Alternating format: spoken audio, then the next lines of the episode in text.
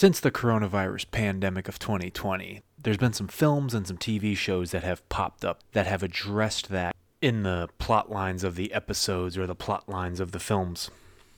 I'd watch a lot of TV with my wife from time to time, and I watch all these police and uh, hospital procedure shows, and they do a pretty good job of getting away with addressing coronavirus. Film goers and TV watchers, I think, are all kind of on the fence with seeing that on the big screen or seeing that on the small screen, even though it's only been about a, close to two years since the pandemic started. I too have been on the fence. I don't really know if I want to see that in my film or my TV shows yet. I kind of I'm living it right now still. I'd rather look back on it years down the road maybe and get some insight onto some things, but unfortunately that's not the case.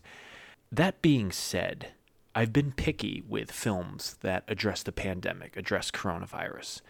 And sometimes I think they don't do a good job at getting away with it. That's not the case on today's episode. There's a film out there on demand right now called Old Strangers.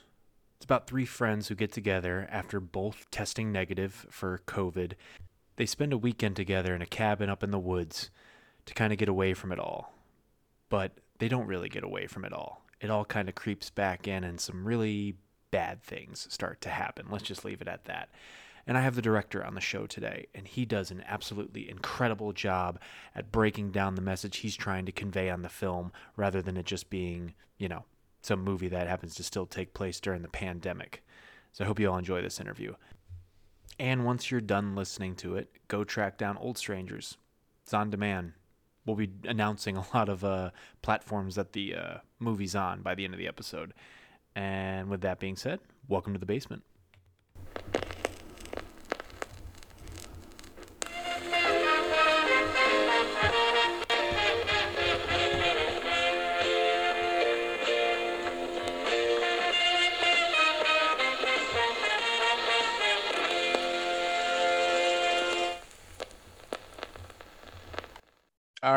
Treat here today on the basement. I have filmmaker Nikki G or Nick Nick G Nick Gregorio here on the show today. Nick, thank you for coming on and saying yes.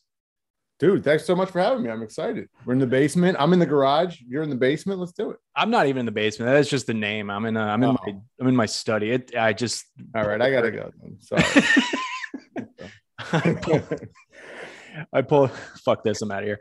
Uh, I'm canceled now. Um, I told, I told in the basement. I'm gone. Bye. I mean, you look like you're in a basement, actually. But uh, no. So you have a you have a film that I, you know, I one of the ways I get you know people on this show i get you know little emails for independent films from you know pr reps and whatnot and i get a film called old strangers um, screener for it and i popped it on and I, I should stop talking. You should give us the elevator pitch. What's going on with this movie? All right. So this is a this was made in the heart of the pandemic of lockdowns. Three friends, Sarah, Michael, and Danny, all decide to kind of break quarantine, get tested, go up to a cabin in Big Bear and reconnect. You know, they had been like they'd fallen out of touch over the past 10 years. So they wanted to finally get together, get off a Zoom call, experience nature. So they come up to this cabin and like, what could possibly go wrong? Uh, so they walk, hike out into the woods, and they stumble upon something, um, something dark and something that's kind of feeding on their pain. Uh, and it only gets worse from there. And I'm sure we'll, we'll talk a little bit, a little bit more about it, but that's sort of the elevator pitch. Yeah, it does. There's a, uh, there's a couple of well, I'll get to it a little later, but um, there's a couple. I don't even know if they're questions or just observations I had while I was watching it. But um, okay. I'll, I'll I'll hit you up about it in just a minute. But because you and I are kind of meeting for the first time, I just kind of want to get uh, your origin story a little bit, where everything kind of started for you. The go-to question out of the gate for filmmakers is like, "What did you see? What did you read? What did you listen to? I don't know. Like what? Like what made you think? Like as a filmmaker, what made you say I want to do that?" Uh, well, to, to go back to the origins, I'm from South Philadelphia. So right. an Italian American neighborhood in South Philadelphia. Uh, but I always had a penchant for creativity. Um, I was really big in the comic books, still am, action figures, anime. I'm gonna uh, ask you uh, about that in a minute. yeah. very very big into that. You got Spidey right there. Uh, so um, that was kind of my my first foray into uh, you know fandom and genre was through the through the lens of comic books.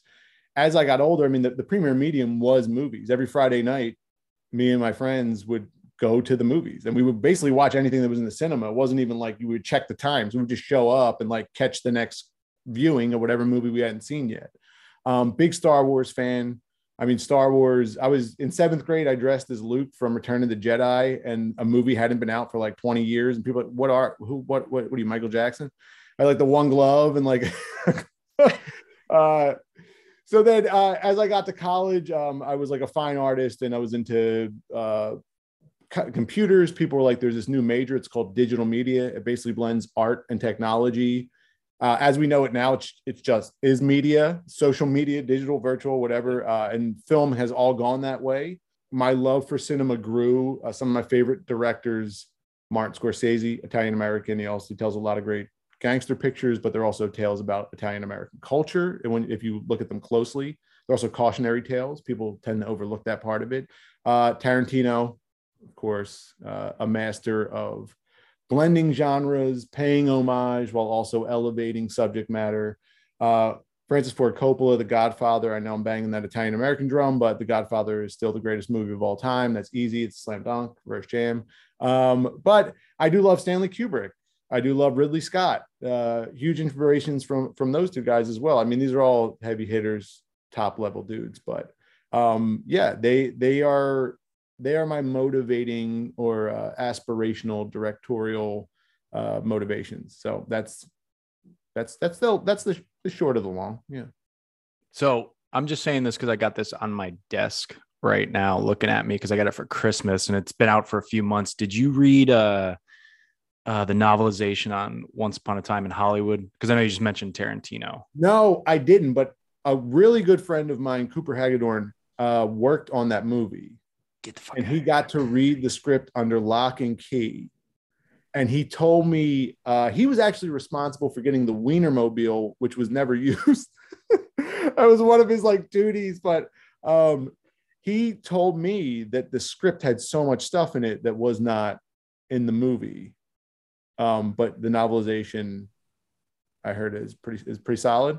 I have not opened it up yet. It is. Oh it I there was like released in like you know paperback for a while, but then like I was in the bookstore and I mean let me put it up to the screen here and nerd out for a yeah. second, but like that like the foot fetish thing uh. for, for our listeners that aren't maybe checking out any promotional video on the show, I have the uh, hardcover of Once Upon a Time in Hollywood by Quentin Tarantino, and it's you know pretty much when the a painting of when Brad Pitt pulls up the you know the Manson Ranch and everything. Yeah.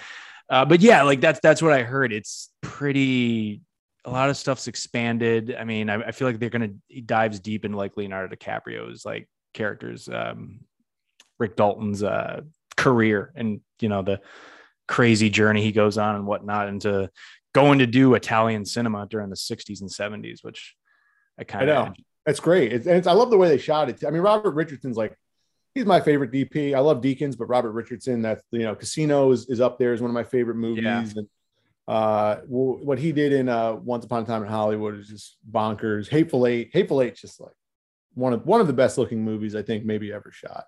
Uh, yeah. But I'm actually going to Casa Vega tonight with my co EP Drew Marion to celebrate the release of the movie. I'm not kidding. Nice. I was like, I was like Drewski, we're going to Casa Vega. Put on. I was like, we're gonna fucking Leo and Pitt it in a booth.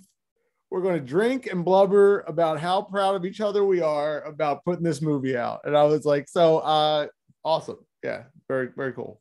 Yeah, hopefully you go home and uh nobody breaks into your house. I don't want to even go there, man. But uh, yeah, I have, to, I have to kill a few cultists. I don't know. Yeah, but like if, if someone does break into your house, you know, hopefully one of you is like tripping on something and you know, you my wife's more the Cliff Booth. I'm more like Leo. Like, whoa, hey, what the fuck is going on? okay, well that's that's cool. Those are like kind of. I mean that that's cool. We kind of have a shorthand here because those are kind of my go-to filmmakers. I mean Scorsese, Scorsese, Scorsese. I mean, what can I don't know what more you can say about him, but you probably can. But yeah, like I I I have to do a Scorsese episode on this show sometime where we just go for four hours and talk about his entire filmography from the stuff even like people people forget, you know, he made a few good movies before Mean Streets and whatnot. Um, yeah. I, they also, Bertha. yeah, they only they only reference like the gangster pictures. I was like, what about all the other not even closely resembling gangster pictures that he made? Like, I I love the Last Temptation of Christ. Like, that's like, it's so di- like again. I think he directs fearlessly. There's a ton of like what I what I am envious of him is that he just does whatever it takes to get his shot. And it's like it doesn't matter if it's not perfect or the con- like the continuity's off or it's it's oh, smashed yeah. together and, and spliced together hard. Like but he just does it and you're like man it works so well. And it's like you just need i like as a director you need so you just need so many so much balls to do that because it's everyone's telling you not to. Everyone's like no no no no no. Don't do and uh you know he has an he has an amazing editor but like so many of his movies are so similar in that kind of I don't know, just bold face aggressiveness that you just don't get, especially from like modern directors. Like, yeah, right. No chance. No, he he is uh I'd hate to say last of a dying breed because I know he's up there in age. That's kind of, I mean that as respectfully as I can, but I, we're not going to see another person like him for a very, very long time. Maybe not even in our lifetime. No, I don't. I don't think it. You, when you're you're talking about an analog medium that was the premier medium of its time, when he became a filmmaker. My friend Coop, who I just brought up, he was like, imagine if movies came out today and you ask kids that were raised on TikTok and Instagram to sit through a three hour, they would be like, this is the, cra-. if it was a new invention, right? If, if the feature length film was a new invention, they would be like, Are you insane? I'm not going to sit in one place without checking my phone. Like, it's just not, you know, the, the yeah. filmmakers that are coming up now are not being influenced by the pace or or this like the physical media of film in the way previous generations of directors were now uh i just had like three questions right there for you and i don't know how i'm going to get them all out but you mentioned you know the physical media of well let me first start by last thing i want to say about scorsese we're nerding out here um, which is completely fine on this show if you ever want to nerd out you mentioned like a three hour movie like um, the irishman was obviously his most yeah. recent one a couple years ago and i just i remember once the credits rolled on that i mean yeah you can tell he had to maybe bend a little bit to stay with the times and with the audience he's potentially going to have through netflix with cgiing robert de niro's face for younger uh, yeah like it yeah. I, I didn't really like it either. And Scorsese even said like Hey, I don't know about it either, but what can what do you want from me? But I just remember a lot of people were like expecting Goodfellas from that movie or Casino or sort of the why isn't Joe Pesci going off the walls killing people? And I'm just like, no, that is a that I thought Irishman for me personally. I don't know how you feel about it, but for me, like that was like a good third installment into something like Goodfellas Casino, and then that with just kind of I don't really know where I'm getting at, where I'm trying to here, land. Let me here. let me here. Let me let me see if I can help you out with this. Go one. ahead. Go ahead. This is, uh, this is my kind of look at Scorsese's gangster pictures. Mean Streets are street kids yeah. affected by crime, but not directly tied into it. Goodfellas is one more rung up the ladder of the organized crime, but they're still not the heavy hitters. Casino is how organized crime not only infiltrated corporate America, but the entire country at large. And then The Irishman spans all three of those movies, giving you a, an, an overarching umbrella into like the mechanisms, what which caused like why were the kids in mean streets why were the gangsters and goodfellas and then ultimately how powerful it was and then how almost non-existent where how the government basically was like no we're the gangsters what's up So that's basically what they locked up all the gangsters and they're like, we'll just be the gangsters. That sounds great. all right. What he said. Uh, you can host this show now if you want. Sorry. no, no, that no, that was like kind of what I was, yeah, definitely um trying to get at. So that's no, those are some that's some great, great, great references there. Great names to look at the gods of contemporary and even past filmmaking. Um, you did mention something about film as like a physical medium, and you know, like to me, like or like physical media in general. I mean, obviously, I got a stack of Blu-rays and DVDs behind me. Uh, you and I, I'm not, I'm not gonna, I'm not gonna ask how old you are here on the on the air, but like you and I seem like we're kind of maybe in the same age group, give or take. Maybe I'm 38. I don't mind saying how old I am. 38. Okay, yeah, well, you're a little older than me, but yeah, I'm in Yeah, my born 1983. So Okay, I'm oh, 88. So, uh, like we, you know, video store days were they big for you at all? Like this is just a big topic on the conversation. It, it was huge for me. I mean, I still I buy physical media as well. I, Mhm. I started collecting like Criterion and 4K Blu-rays. I just miss I miss the wonder. I know it sounds super cheesy, but the wonder of like the video store experience. I think the reason my the reason I got into anime or the reason I got into like indie film was because you would just you would see something that maybe caught your eye in a video store and you would rent it. And then you had to live with it because like your parent like my parents i don't know wouldn't let me rent a bunch of stuff. It was like you rented like one thing a week or like you had like one trip to the video store in a given amount of time.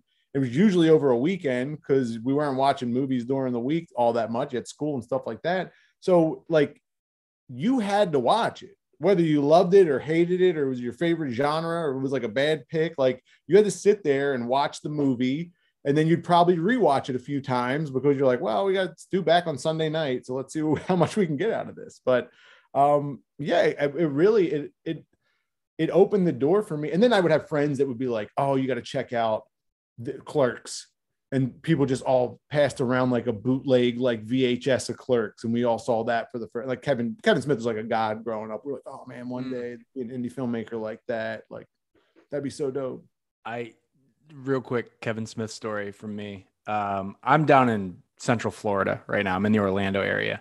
I'm originally from the Northeast. I'm from Massachusetts, Western Mass, not Boston. okay Um, but so Kevin Smith's mom lives somewhere near me. I don't know where. She lives within a few towns over. Uh, so he's like frequently in the area around here. And this is so fucking frustrating because m- my wife knows how big of a fan I am of him. Like he, I, I made a, a feature film that I wasn't ripping off clerks, but it was basically like I was watching a lot of Kevin Smith while I was writing it. And like, you know, I, but I mean, I was like 18 when I did it. So anyway, but, um, I'm like getting, I'm pumping gas one day at a gas station before we went home. And I, there's like this big Escalade parked at the gas station. And there's this girl standing there just texting. She doesn't look like she belongs in the, the I know it's kind of mean, but like she literally stands out. Com- i there's kind of know what this is i think i know what you're talking about and I'm just kind of looking at her like, what the fuck? And then all of a sudden, it's like my eyes shift about two inches to the left, and Kevin Smith, dressed like how you would expect Yeah. Kevin Smith to be dressed, comes walking out of the gas station. And I'm like, not fanboying out or anything, but I'm just kind of like, holy fucking shit.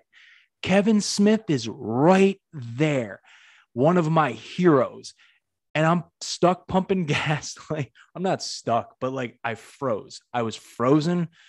He just like he's I guess it was like his assistant maybe or someone traveling with him or something. And they just get in the car and they drive off. And no one I didn't see anybody like run up to him or anything. I don't know what happened inside the store. Like 10 seconds later, my wife comes running out. Oh, did you see who was in there? I was like, yeah, fucking Kevin. Smith. like, Um, I, I actually, you know, I had the pleasure of working with Kevin. I directed him. Uh, yeah, I used to direct a show called DC Daily, which I've was heard of this. uh, Yeah. on the DC Universe platform. Yeah. And for our kickoff live stream first show, uh, Kevin hosted. So, and his daughter Harley ended up being a. I thought it was Harley that was at the uh, the Mhm. car. Um, No, yeah, yeah, I don't think. Yeah, I know, I know what she looks like, but Yeah. Um, but yeah, uh, it, I had that moment with him. So I, Yeah. I went up to him and I was like, "Hey," I was like, "I know, like, yeah, pretty hectic and all that when we rap, but I was like, I'm."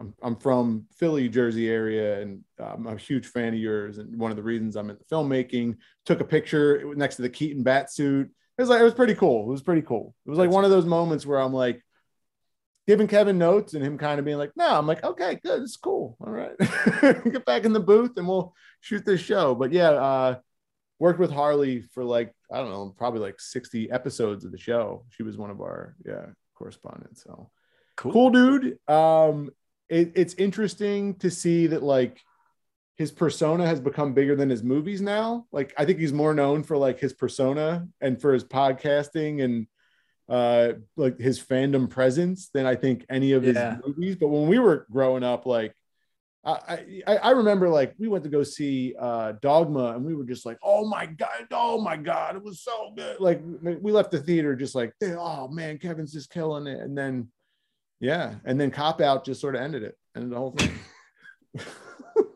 Bruce Willis making Kevin Smith mad just kind of yeah, screwed things up. Uh, I, I I know like people, yeah, like that image of Kevin Smith and you know want him. And I, you know, I'm- we're still waiting on. I think Clerks three. Did that wrap shooting or did that go into shoot? I don't know. I'd never know the up. I would always hear different things, but uh, oh, isn't it?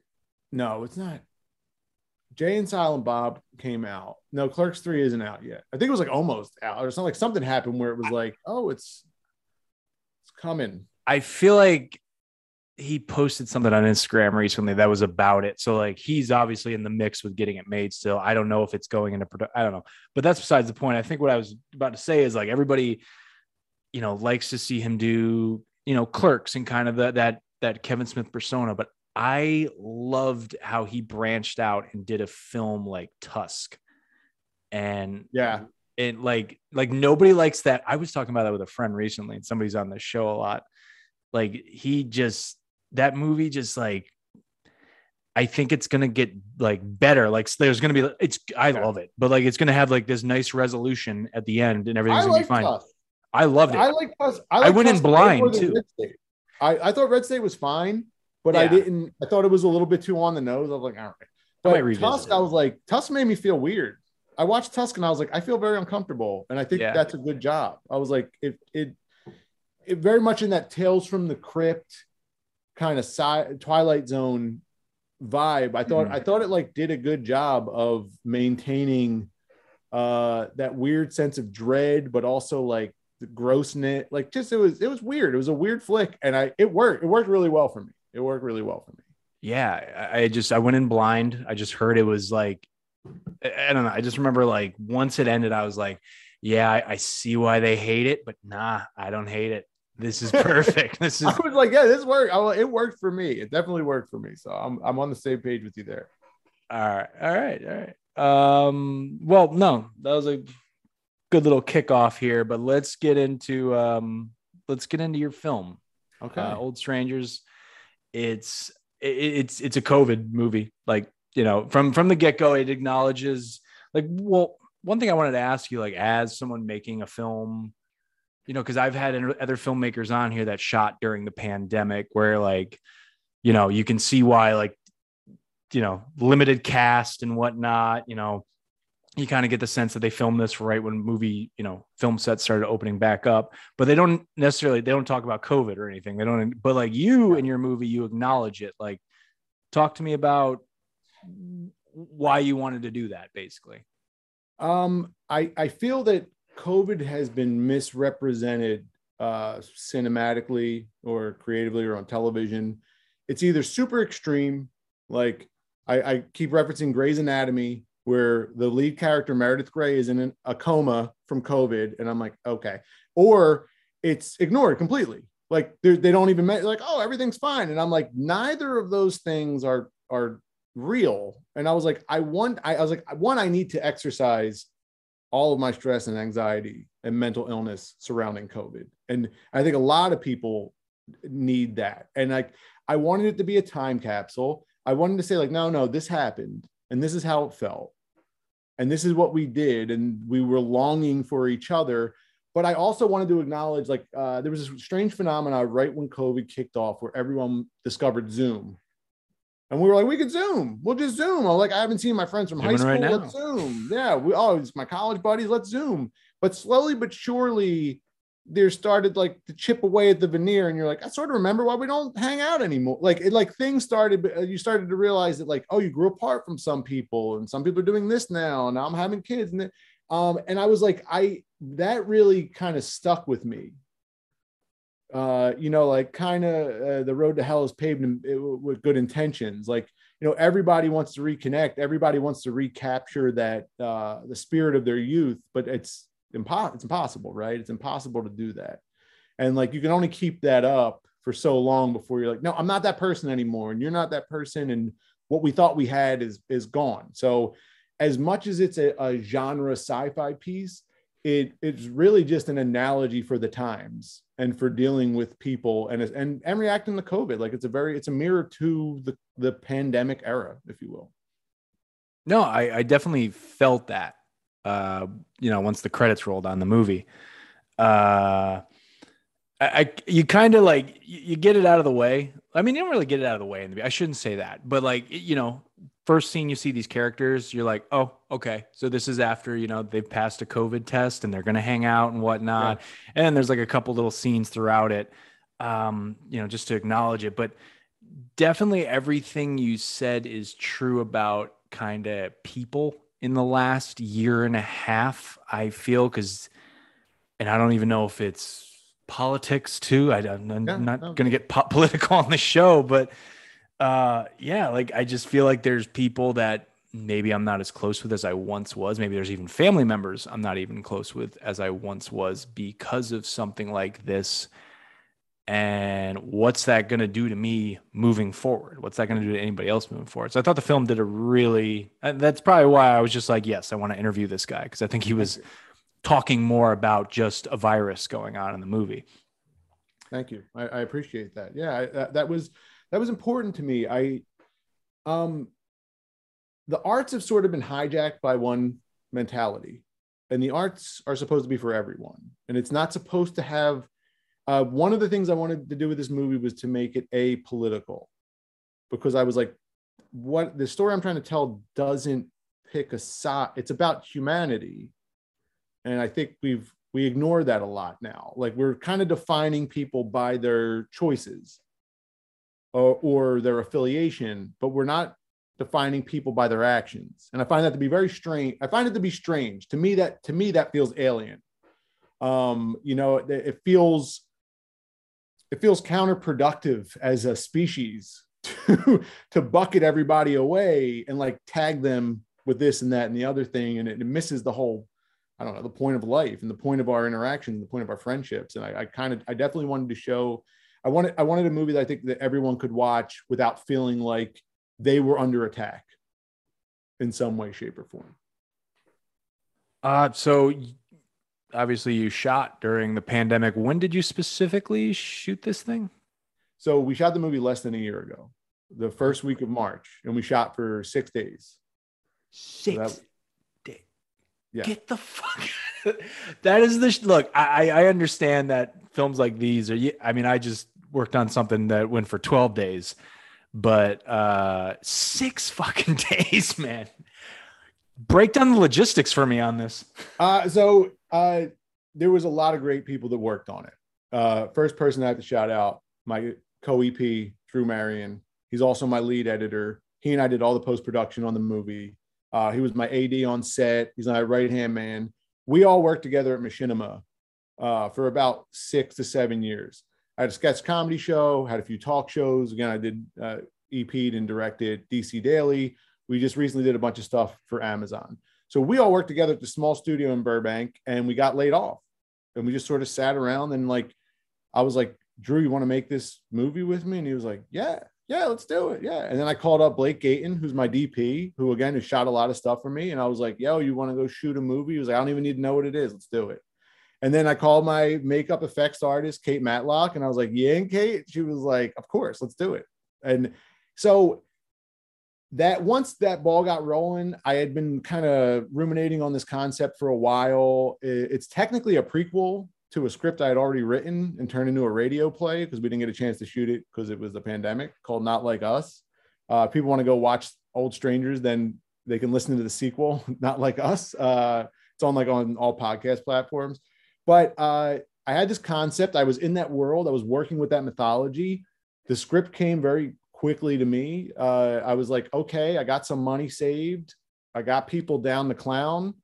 Uh, and then the way you kind of stretch that budget is I storyboarded everything. I logistically broke everything down. We were prepping for what the post process was going to be like. We were identified effects and what what needed to go where and music sources and how we were going to score it. Uh, I sat down with Blake and we just went through diagrams of like this is what the lighting is going to look like. This is how this setup's going to look like. These are the shot. This is the camera rig we need for these setups. This is the camera rig we need for those setups. Um, and my cast, like, God bless them because they were super committed and down. And Ted Evans, who plays Michael, he uh, is a longtime collaborator of mine. He was in a bunch of our sketches over at Machinima. Um, Colton Mastro, he uh, I saw him in a friend short called uh, 2020, which was a parody of 1917, like a oner about the year 2020. Um, it's got like a few million views online. He, I mean, I saw him and I was like, oh, this guy's awesome. Like I could work with this dude. And hit him up, basically wrote the role for both of those guys, their roles for them. And then Kate Matlock, my makeup effects artist, was like, Nick, I think I have the female lead for you. I worked with this girl, Madeline. Um, she's from the Philippines. She's new, like she hasn't done a ton of stuff here, but she's done stuff in the Philippines. I just worked on a short with her and she was running around in the redwoods screaming in like the in the conditions. And I was like, all right, I'll hit her up. And she was down and they were they were ready. You know, they were ready and willing. Uh I do I'm very proud of this. We shot it safely we followed the COVID protocols. Everyone tested before they came up. That scene where they show their negative test, those are actually their negative tests. Like that. So we we all had negative tests. We had a our A location where the cast stayed. That's where we shot at, and then we had a B cabin where the crew like lived at during the course of the week, and we just worked 15 hour days, and we shot the movie. Yeah. Nice, dude. Run and gun, I guess, kind of like I don't know. Sounds like the uh Sounds like how you made movies at like you know the Roger Corman School of Filmmaking, basically, or something like that. Yeah, uh, but one thing we, one thing that was like really important was that it.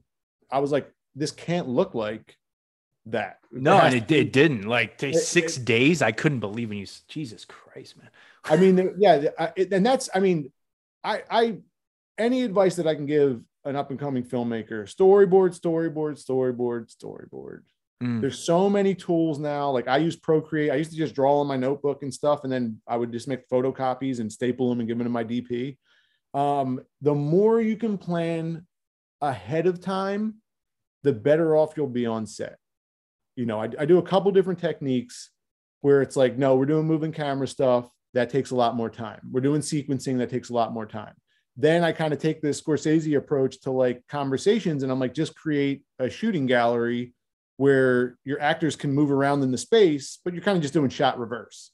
And like, so if you, t- if you use all the different techniques and you have a good blueprint, then if you stumble upon something while you're there, you don't break the day. You know what I mean? You don't like ruin a shot because you're like trying to figure out like how we're going to pull the shot off. Like you already have a foundation and then maybe something catches your eye and you're like, let's, you know, let, let's just like mix it up a little bit. Um, so I think the more prepared you can be going into a production, the better off you're going to be. Now, it's completely contrary to the current motion picture slash television way of shooting where they just get like eight cameras, throw them on a set, have a techno jib, have a crane, and then they just shoot the thing 18 times, mm-hmm. and then mm-hmm. some editor cuts it all together. But uh, the old school way to do it is storyboard it, shot list it, know what you want, see the movie, and then try to make what you see in your head? Yeah, preparation is uh, key. I remember uh, this was like nine years ago now. I was making a short film. Uh, me and my cinematographer friend, who's someone I've known since like the third grade, and w- people thought there was a rift between us on set because we weren't talking a lot to each other. Uh but it's because we prepped so much for what we wanted to do that we just showed up on set and did it. Like there was like, hey man, are you and John? Are you and John cool? Like is everything? I'm like, yeah, no, we're fine. We just we know what we need to do, and we're just gonna you know get in and out as quick, not as quick as we can, but like as efficiently and stay on schedule. So, you know, preparing for everything is definitely makes things go smoother on set. You know, and yeah. So anyway, this movie, like you, you say the word science fiction, you say the word horror, thriller, whatever you want to call it, and a drama about three friends. It also feels like at times. Um, what? Uh, correct me if I'm wrong. If I need to cut this out, you wrote this too, right? Yes. Okay. When you were kind of writing it, like you know, this is just as me as a, a screenwriter. Also, I, I, try to watch films that maybe I'm trying to parallel a little bit too. Uh, just because maybe your film reminded me of a few things, and I'll get to that in a minute. What were you watching anything, or do you did you draw any inspiration from anything when you're crafting the idea outside I mean, of COVID? Totally, yeah. Uh, the drive up is The Shining. okay, I see that. Yeah, drive yeah. up is The Shining. Um, there are I paid homage to The Thing, other of Carpenter's work throughout. I have The Thing down here. I'm, but yeah. they, uh, while while writing the script, I listened to the Thing soundtrack and the Hateful Eight soundtrack. Um, the Hateful Eight definitely took inspiration from that.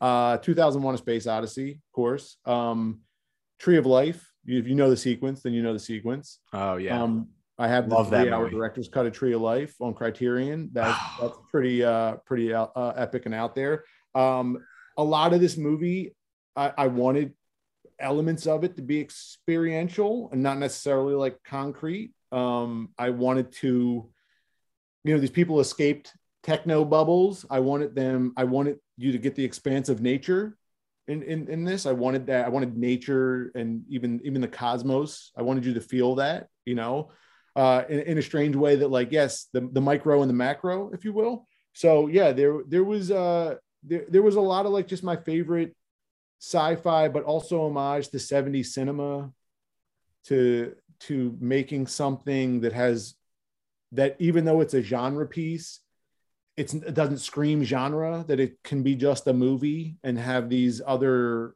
uh, supernatural elements that don't necessarily define the picture. I know that's kind of hard because today, like everything needs to be exactly what it is. Uh, you know, it needs to be in the, the, the chicken nugget in the shape of a chicken. It can't be like a piece of chicken. yeah, I feel like. No, that that's cool that you mentioned the thing because the I think like 35 minutes in, I'm just like, this feels this feels like John Carpenter. Like he, I was like, he had to have been thinking about John Carpenter. Oh, I love John Carpenter. I love. Oh, I, he's, I, I grew up with Big Trouble Little China. Um, I love the thing. The the original Halloween is brilliant. Like John, John Carpenter like can do no wrong in my book. Escape from New York, even Escape from LA. You know, I don't care if you're going to surf a typhoon wave and hop into Steve Buscemi's drop top or do a basketball three point competition. I, I, was a little bit, but still, that's I love he can do no wrong. Or do the music video to Big Trouble in Little China. I, you know, there's nothing that he can do wrong in my book. He is, him. he is. I mean, I've talked about Carpenter nonstop, but I don't think anybody's bored with me talking about John Carpenter on the show yet, but he he does he is like the epitome of a filmmaker that can do a lot with a little. Yeah. He like Escape from New York should be this big budget extravaganza on paper, maybe, or not, on, or just like hearing the name and knowing the concept but it's like part science fiction, part film noir, part. I mean, it gets you know into it. It feels like a few different genres at times. Yeah. And a funny, funny thing is, uh, you just made me think about this. Um, one of his last movies that is was an absolute dud. Uh, it's like 20 years old now, but Ghosts of Mars with Those Ice Cube. man, that isn't LL Cool J. Oh no, Ice Cube, not Ice LL Cube. Oh my God, pull my G card. But, uh, yeah, but he, uh, I, I heard a story, and I don't know if this is just internet fodder, but when I heard about it, it kind of made sense. That was supposed to be like a third installment into the Escape movies, but it was just going to be on Mars, and I, I watched it when I'd, I'd only, I'd never seen it, and this was a couple years ago, and I went into it knowing that and I was like, kind of makes sense. You know, it just okay. Ice Cube is kind of like a. I can't believe I'm saying this, but Ice Cube's kind of like a Snake Plissken in the movie. But no, definitely okay. I got to rewatch it through that lens now. I, I, saw that movie in the theater, and we were stoked because like, oh, Carpenter. Like it was like a you know it was like a big theatrical release, and he hadn't had one for like years. We're like, all right, Ghosts of Mars, it's gonna be tight. Uh, yeah, it was like not, but you, you still gotta it still has all the, the things you like about a carpenter movie though. Yeah i um, just like maybe his style of directing maybe ran its course at that time. He'd had a good long yeah. like 15 year run 20 year run up to that point. Um Anyway, back to your movie. Should Yeah, never bring up John Carpenter on this show, when- but uh, I mean, that's I mean, if you you can't you can't talk about this movie without no, without like, no, I definitely felt the the vibe at times, and this isn't necessarily a question, and I don't know if I don't know what you, you it's a it's kind of an observation I had that made me think of something that was going on like during COVID lockdown.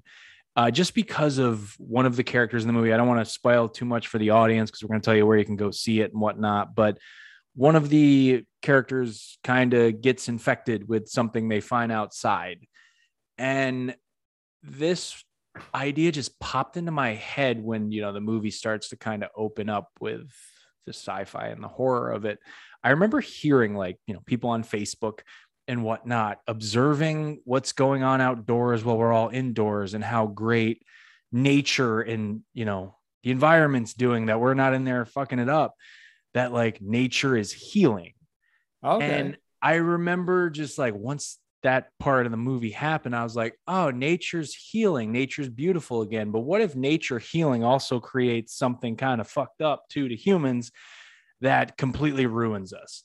And I don't know. I just wrote it down here and thought, I don't know what you were thinking with the uh, kind of plot point of, I don't know. I mean, I mean that's that's an interesting. I didn't look at it that. Way. I know way. it's That probably not right in what you were thinking, but it just went. Yeah, but I think that, I think that you you can't. I don't think like looking at it that way is wrong. You know whether whether or not nature was influenced by this alien species in some way, but uh, this is how I the, the the spoilers. Okay, but like the antagonist will say of the film, the way they work is that they uh, they take on the worst traits Mhm. of the host, uh, the most selfish traits, and that's how they propagate from species to species. So that, so at the at the point that you find them, those pods are like a fungal state, like they've overtaken a fungus and they've evolved to that, and then they make a huge leap in the movie in their evolutionary process. Mhm. So, uh, but, but there is, but there is a like vengeful nature element to it. Yeah. I will say that in in in show, yeah.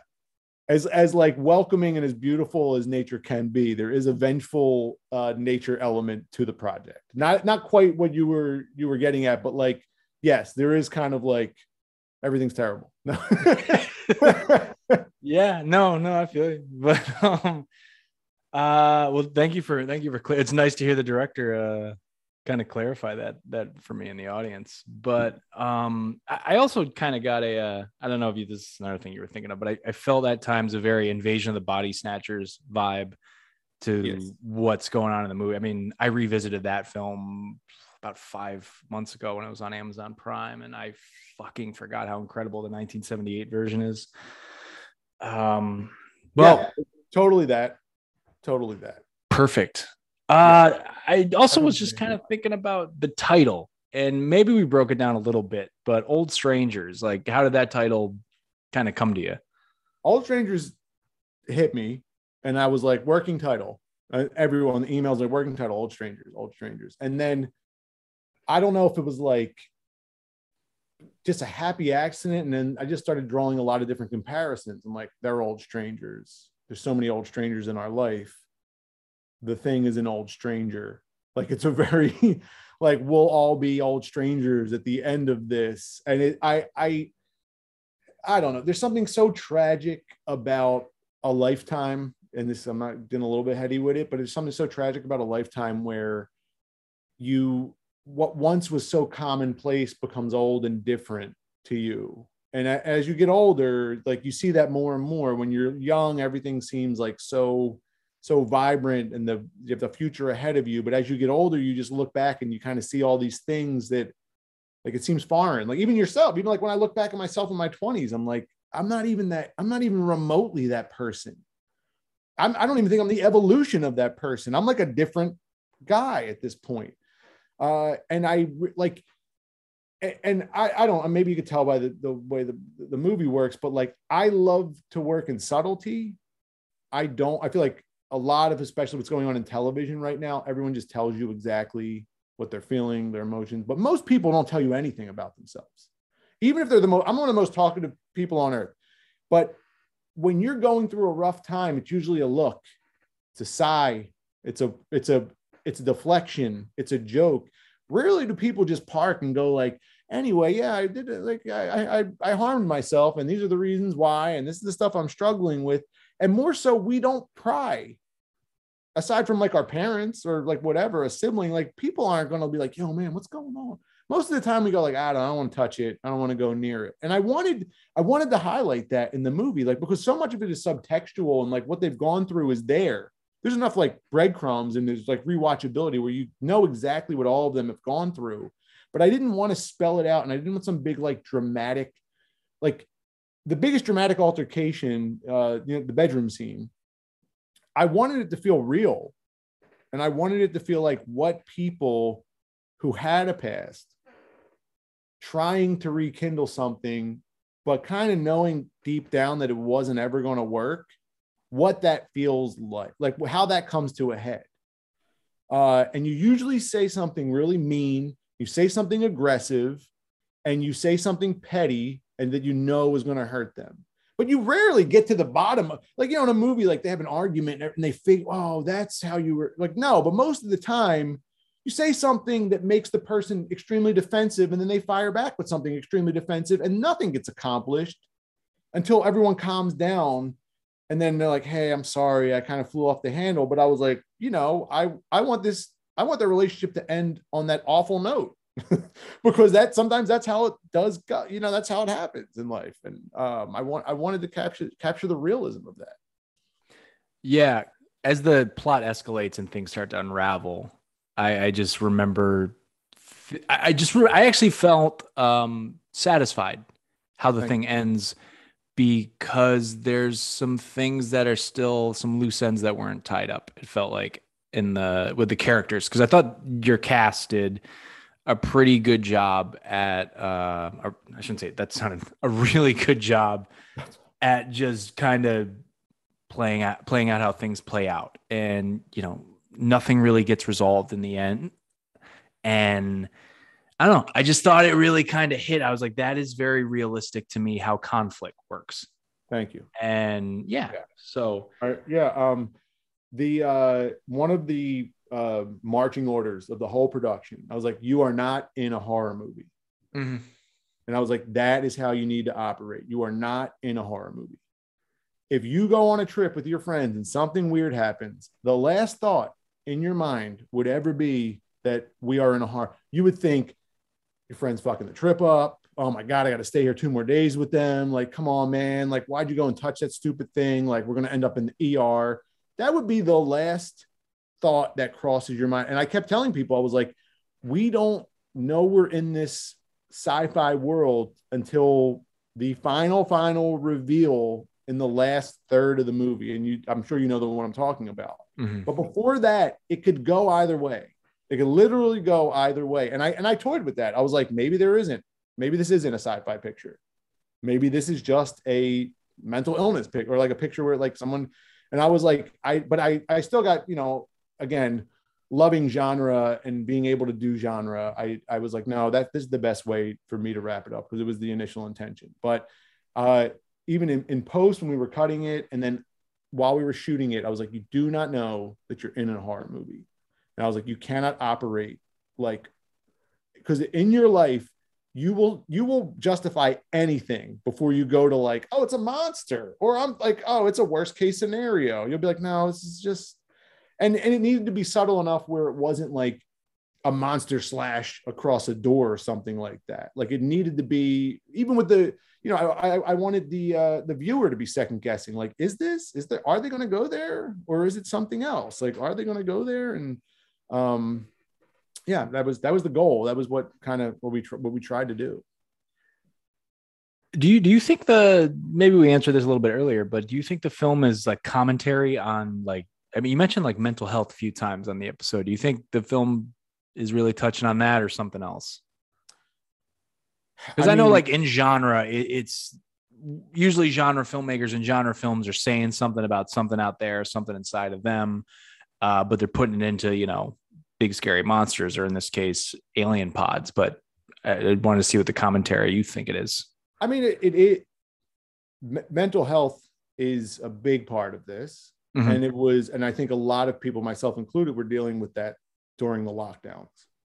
And I I felt that uh, kind of what I was saying earlier, I felt like it's a disservice to this era of time to ignore that. You know, it's like you can do one of two things. You could be a good soldier and be like, everything's amazing, or COVID doesn't exist. But I'm like, I, you know, and there, there's things about adulthood that just the anxieties of adulthood, you know, there's trying to get pregnant. I know that's a big with with friends and family members. That's a huge, that's a huge aspect of their life. And it's a huge aspect for a lot of people's life. And there's a lot of mental health and anxiety around that. And making relationships work not just friendships, but romantic relationships, husband and wife relationships. Like there was a lot I wanted to touch upon. And I, and then also the people at different points in their life, all trying to find common ground is, is very difficult. And, and the social anxieties that come with that. So yeah, it is. We are talking a lot about mental illness. It is, it is a picture about mental illness and mental health. Uh, that's why Danny. That's why the character of Danny is susceptible because he is going through a, a mental breakdown, basically, and he's covering it up really well. Um, but it, it gets exploited, mm-hmm. and and you know, uh, yeah, not saying too much. Gets. No, I got you. I got you. Uh, well, I mean, that's a good place to kind of leave it on the on the film. It's is I'm I'm not just saying this because you're on the show. I, I really enjoyed it. I thought it was a and just to kind of hear you know how the mechanics were working with you with putting it together and whatnot. It's pretty interesting. What like I just kind of this is the part of the show where I'd like to ask if said guest can say what they can about anything but like what's next for you if there's anything coming down the pipeline uh I want to do the sequel to Old Strangers, not like us. Um, takes place in a snowy bar, bunch of strange. If if Old Strangers holds up a mirror to COVID, uh, not like us holds up a mirror to social media, in particular Twitter. Uh, so everyone kind of gets jammed in a bar. They all look different, act different, and then they find out that this invasion is happening. Uh, and people who already didn't trust each other have to suss out. Uh, it's the thing, but it's not. Uh, you know what I mean? But they uh, playing upon people that already don't trust each other, having to then figure out who to not to literally not trust. Like, okay, uh, again, like politics or social agenda aside, like there's an alien presence that we really need to suss out, or we're all going to die. Um, and how they kind of can't get out of their own way in that. So cool. I hope it's uh, no. That sounds really uh that sounds really cool. I hope you get it off the ground. Uh, and that you said there's like an audio uh, version of that.